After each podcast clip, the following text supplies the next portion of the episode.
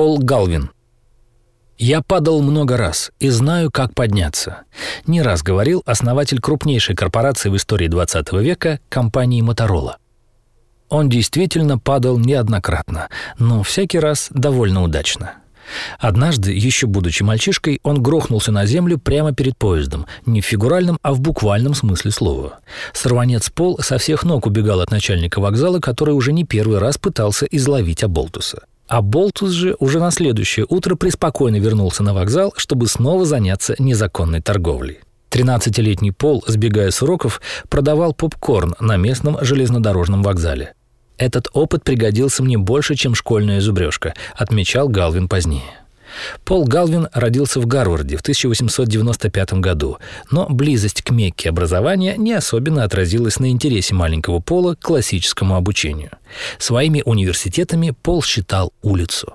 Кстати, на вокзале, несмотря на облавы полиции и охраны, Пол торговал до самого окончания школы. Увлечение привокзальной торговлей не помешало ему все-таки поступить в университет штата Иллинойс. Особым рвением он не отличался, но степень бакалавра получил. Шел 1917 год, так что молодого выпускника забрали в армию, и Галвин отплыл в Европу в качестве рядового. Через два года он вернулся в чине капитана, полный радужных надежд на новую жизнь в родной Америке. Его мечты простирались дальше хорошей работы, домика с лужайкой и семейных обедов по уикендам. Он мечтал стать хозяином собственного дела и хозяином собственной жизни.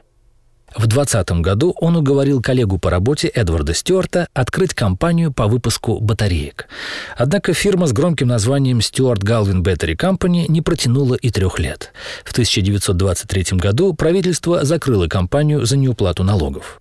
Начинающие предприниматели лишились всего. Даже пальто Пола было опечатано. «Мне было жалко это пальто», — рассказывал потом Галвин.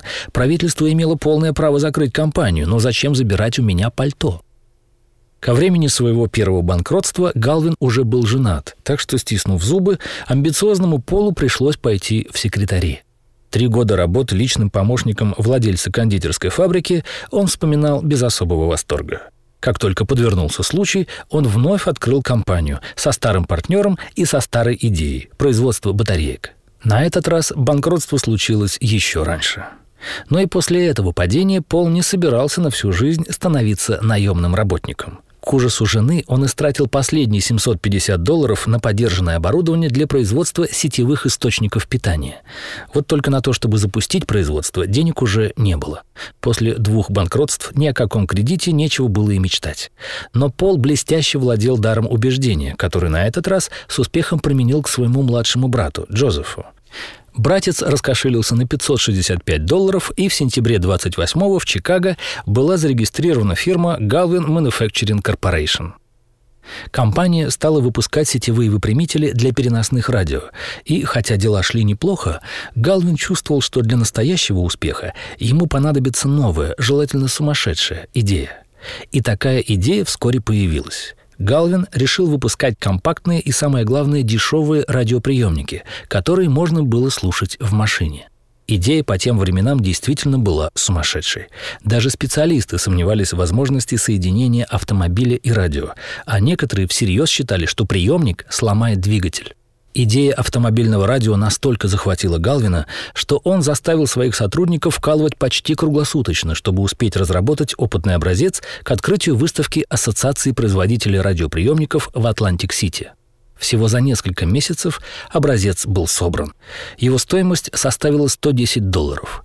Этот недорогой и, главное, практичный аппарат Пол Галвин рекламировал в собственной машине на пару с женой, изо всех сил улыбаясь от счастья слушать музыку в собственном автомобиле. Этот ход принес свои плоды. Уже к окончанию выставки корпорация получила несколько заказов. К концу года было продано порядка 2700 экземпляров на общую сумму 288 888 долларов.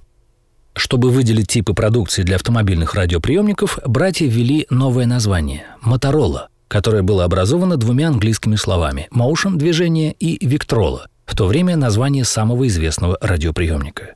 С тех пор крупных падений Пол Галвин уже не знал. Спустя несколько лет братья выпускают специальное радио для полицейских, которое было настроено только на одну волну. В 1936 году Галвин отправился в путешествие по Европе. Вернулся он оттуда со стойким ощущением, что Германия готовится к войне. Чутье и на этот раз не обмануло капитана Галвина. Как и многие другие американские миллионеры, он сколотил свое состояние на военных заказах. Уже к сороковому году ему было что предложить американской армии. Пригласив в компанию знаменитого профессора Дэниела Ноубла, первопроходца в области радиосвязи и технологий полупроводников, корпорации Галвина удалось разработать армейскую рацию, новое устройство которой открыло компании дорогу крупным заказам американских военных. На годы Второй мировой армия становится крупнейшим заказчиком Galvin Corporation, а продажи компании в 1940 году выросли до 10 миллионов долларов. Тремя годами позднее появилась доработанная рация под названием Walkie-Talkie, ставшая еще меньше в размерах. Ее появление на рынке закрепило название устройств за целым классом. До сих пор любую карманную рацию называют walkie-talkie не только в США, но и во всем мире. Конец войны означал конец военным заказам. Снова нужна была новая идея, и взгляды Пола обратились к телевидению.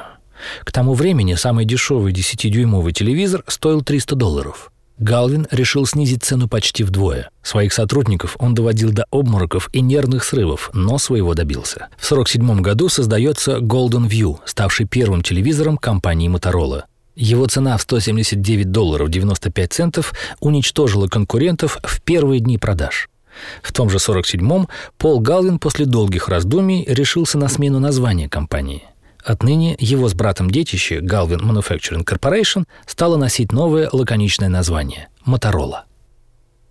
Через год неутомимый Пол ввел в бизнес своего единственного сына Роберта. В 1956 году, за три года до смерти, отец уступил наследнику пост президента, однако не переставал жестко контролировать все его действия, чуть было не разругавшись с ним из-за этого. Любая компания эффективна ровно настолько, насколько эффективны ее сотрудники, любил повторять Галвин. Своего сына он тоже заставил быть эффективным. В год его вступления в должность корпорация Моторола выпустила аппарат, совершивший настоящую революцию.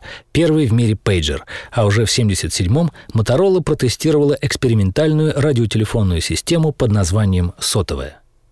Сегодня Motorola выпускает каждый седьмой сотовый телефон в мире, а чистый доход компании на начало 21 века составлял более 2 миллиардов долларов в год.